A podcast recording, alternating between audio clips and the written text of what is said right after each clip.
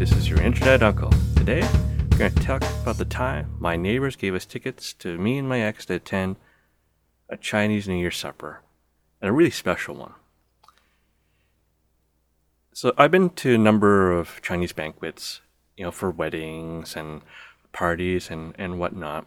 And there's different grades, and generally, the more seafood you have, the higher the grade it is.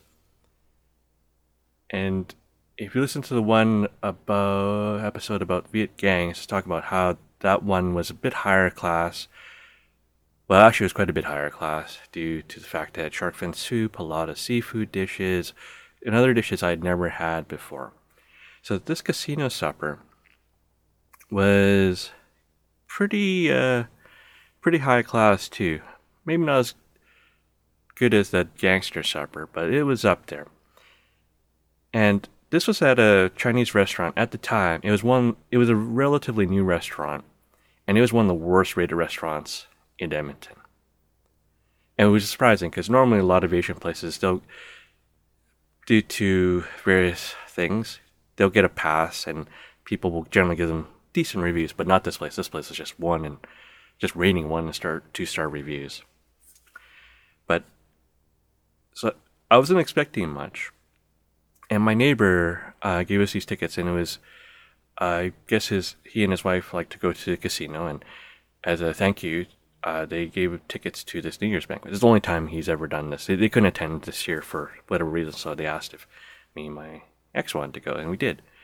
And I was actually going to take a taxi down there, but the taxi never came. Those fuckers. I had to drive, and the reason for it was there was free booze, unlimited beer, right, and you know not just Budweiser and Coors Light, like Heineken.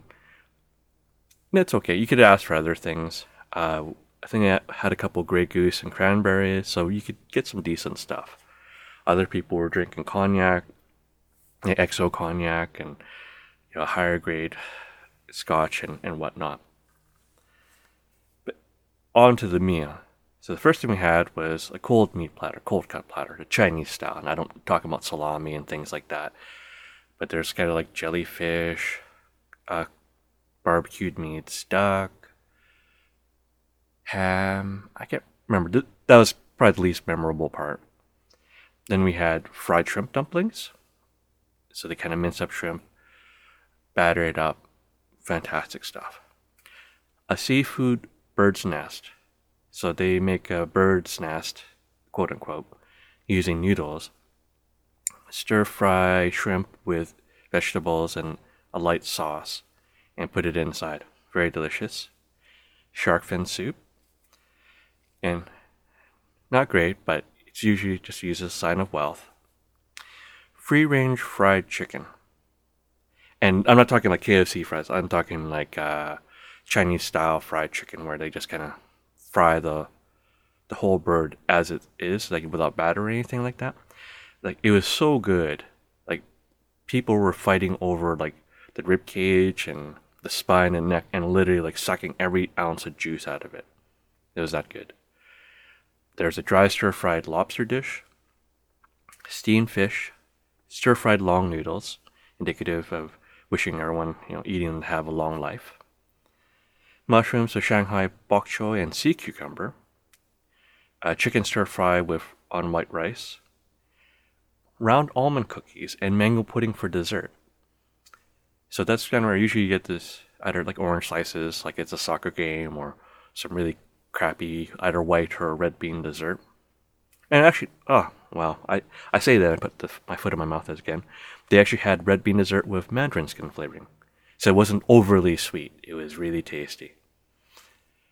And so actually going through this list again, this actually probably uh, at least on par with that gangster supper, if not better. Any case, it was fantastic. I don't remember what year it was, but it was great stuff. And if you ever have anything like this, you know you've had are at a high class supper. Thank you for, for listening. Thanks to Dennis, and we'll catch you on the next one.